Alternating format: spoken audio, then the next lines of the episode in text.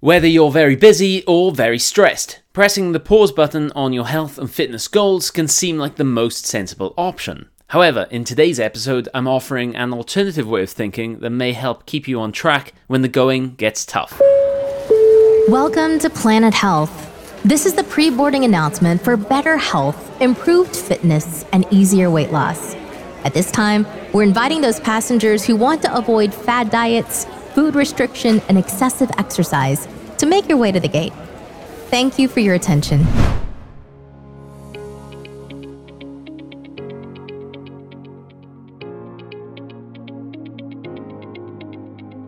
Hello and welcome to Planet Health. I'm Chris Carra, a fitness writer, nutrition coach, and when it comes to this podcast, something of a global explorer. Today, you've joined me in my virtual airport, and it's from here that I tour the globe in search of the best nutrition, movement, and well-being habits on Earth, then help you to implement them into your life.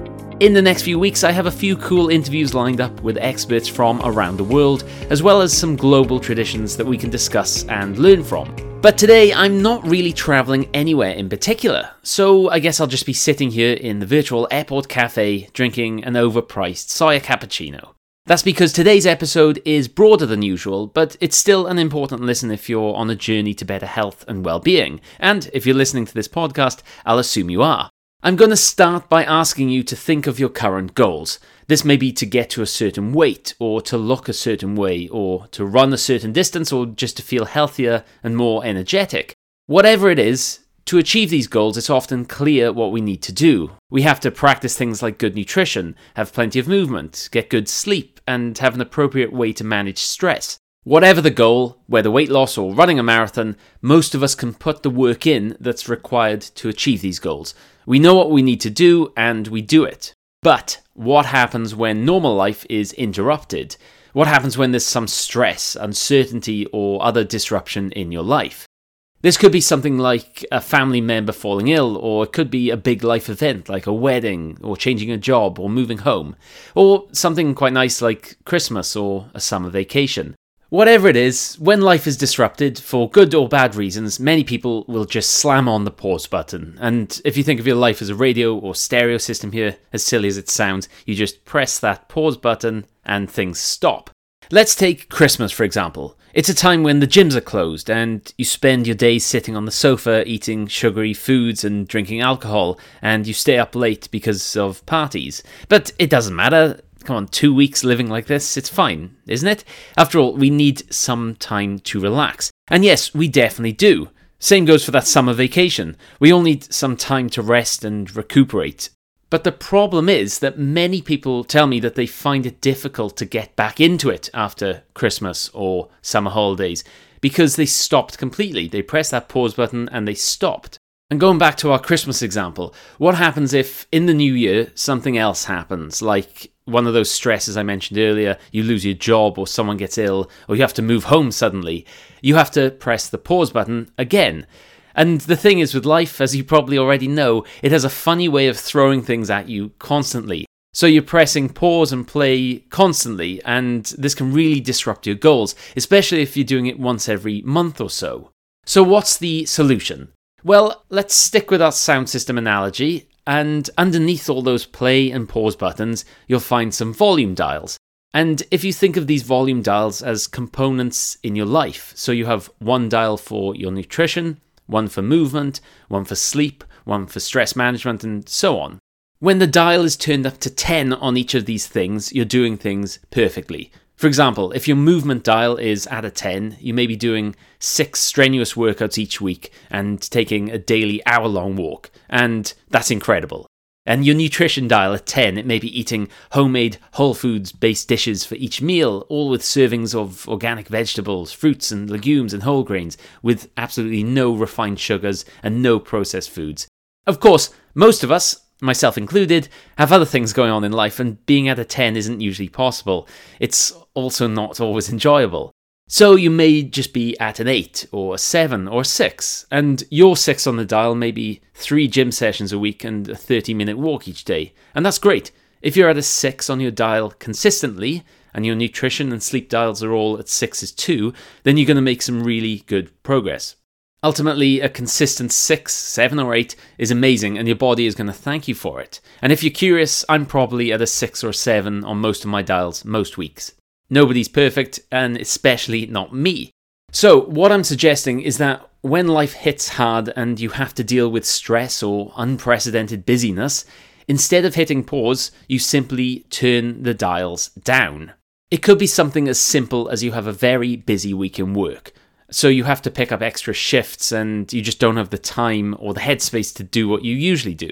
So instead of pressing pause on your nutrition and fitness goals, with the dial way of thinking, you turn your movement dial from a 6 to maybe a 3. So instead of three gym sessions that week and a daily 30 minute walk, you're only managing the daily 30 minute walk and maybe a 10 minute workout in your house once or twice a week. It's not ideal, but it's better than doing nothing. On your nutrition dial, instead of number 7 on the dial, where you may be batch cooking nutritious meals to eat through the week, you turn it down to a 2, where you aim to eat at least one meal per day which isn't processed, maybe your breakfast. Again, it's far from ideal, but it's way better than just pressing pause and giving up for the week. The thing to take away from this is that when life gets busy, you turn your dials down. You don't stop completely. You just look at where gains can be made. And when life slows down again, you can crank the dial back up to a 7 or an 8 or a 9. Okay, so how does this look in real life? Let's take me, for example. Now, sometimes life is quite quiet, and when this is the case, I do my best to go to the gym five times in a week. I go for short walks twice a day, I eat my meals mainly made up of vegetables and protein, and I sleep well. But when life is stressful, which is quite often, I have to dial things back. In this scenario, I may only be able to go to the gym, say, two or three times a week, and only have one short walk a day. I find the dial system really works with me when it comes to food sometimes when things are really busy, I find I have to rely on takeout food because I forget to prepare meals in advance. I forget to get a lot of groceries in, healthy, nutritious things. So I end up having to rely on takeout food sometimes. Things like Chinese. And I say that because there's a Chinese restaurant just a few minutes walk away from me, and they have a great vegan menu, which I obviously love. Now, a lot of this food is swimming in sugar and fat, and I find if I press the pause button, I just think, well, my nutrition and my fitness goals, they're on pause, so I might as well order the sugary sweet and sour tofu and uh, deep fried spring rolls and extra noodles because I'm just on a break. But instead, I use the dial system. So this gets me into the way of thinking that I'm still working on my nutrition and fitness goals. Things aren't perfect, but I'm still working on them. And I know Chinese takeout isn't the best option, but I'm going to make it as healthy as I can. So my dial is at a at least a one or a two as opposed to a zero. So I asked the chef there if he can make me a tempeh dish, which is high quality plant based protein with broccoli, carrots, and Chinese mushrooms. No sides, no rices, because I always have little packs of microwave whole grain rice in my kitchen, so I use one of those. And then suddenly, takeout food, while still not ideal, it's not too bad. So I'm getting whole grains, vegetables, protein, not much sugar and fat, and then I go for a five minute walk after dinner to aid my digestion. Again, I'll reiterate, it's not ideal, but had I pressed pause, I'd have just thought, ah, screw it, and gone for the stickiest, sweetest, fattest thing on the menu, and then sat on the sofa all night. This is just one example of me going to a Chinese restaurant, and you can probably think about the little things that you can do to turn your dial down as opposed to pressing pause. And this just keeps you in the mindset of your goals because something is better than nothing. Something keeps things ticking over.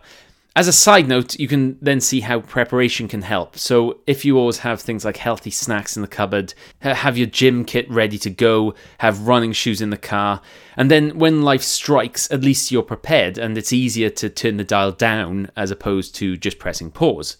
Of course, you may already practice this kind of thing, and that's great. And hopefully, this episode has reinforced this philosophy in you. If not, I hope it's helped you think differently about being too busy to reach your goals. Always remember that turning the dials down and back up again is better than pressing pause and play. Anyway, I hope this episode has made sense and I hope it's helped you in some way. If you have enjoyed, then please do subscribe and rate me on whatever platform you're listening. Uh, if you want to get in touch with me, you can via my website, and I'm also on Twitter. The links are in the description. I'll be back soon for another trip around the world, but until next time, thanks for listening.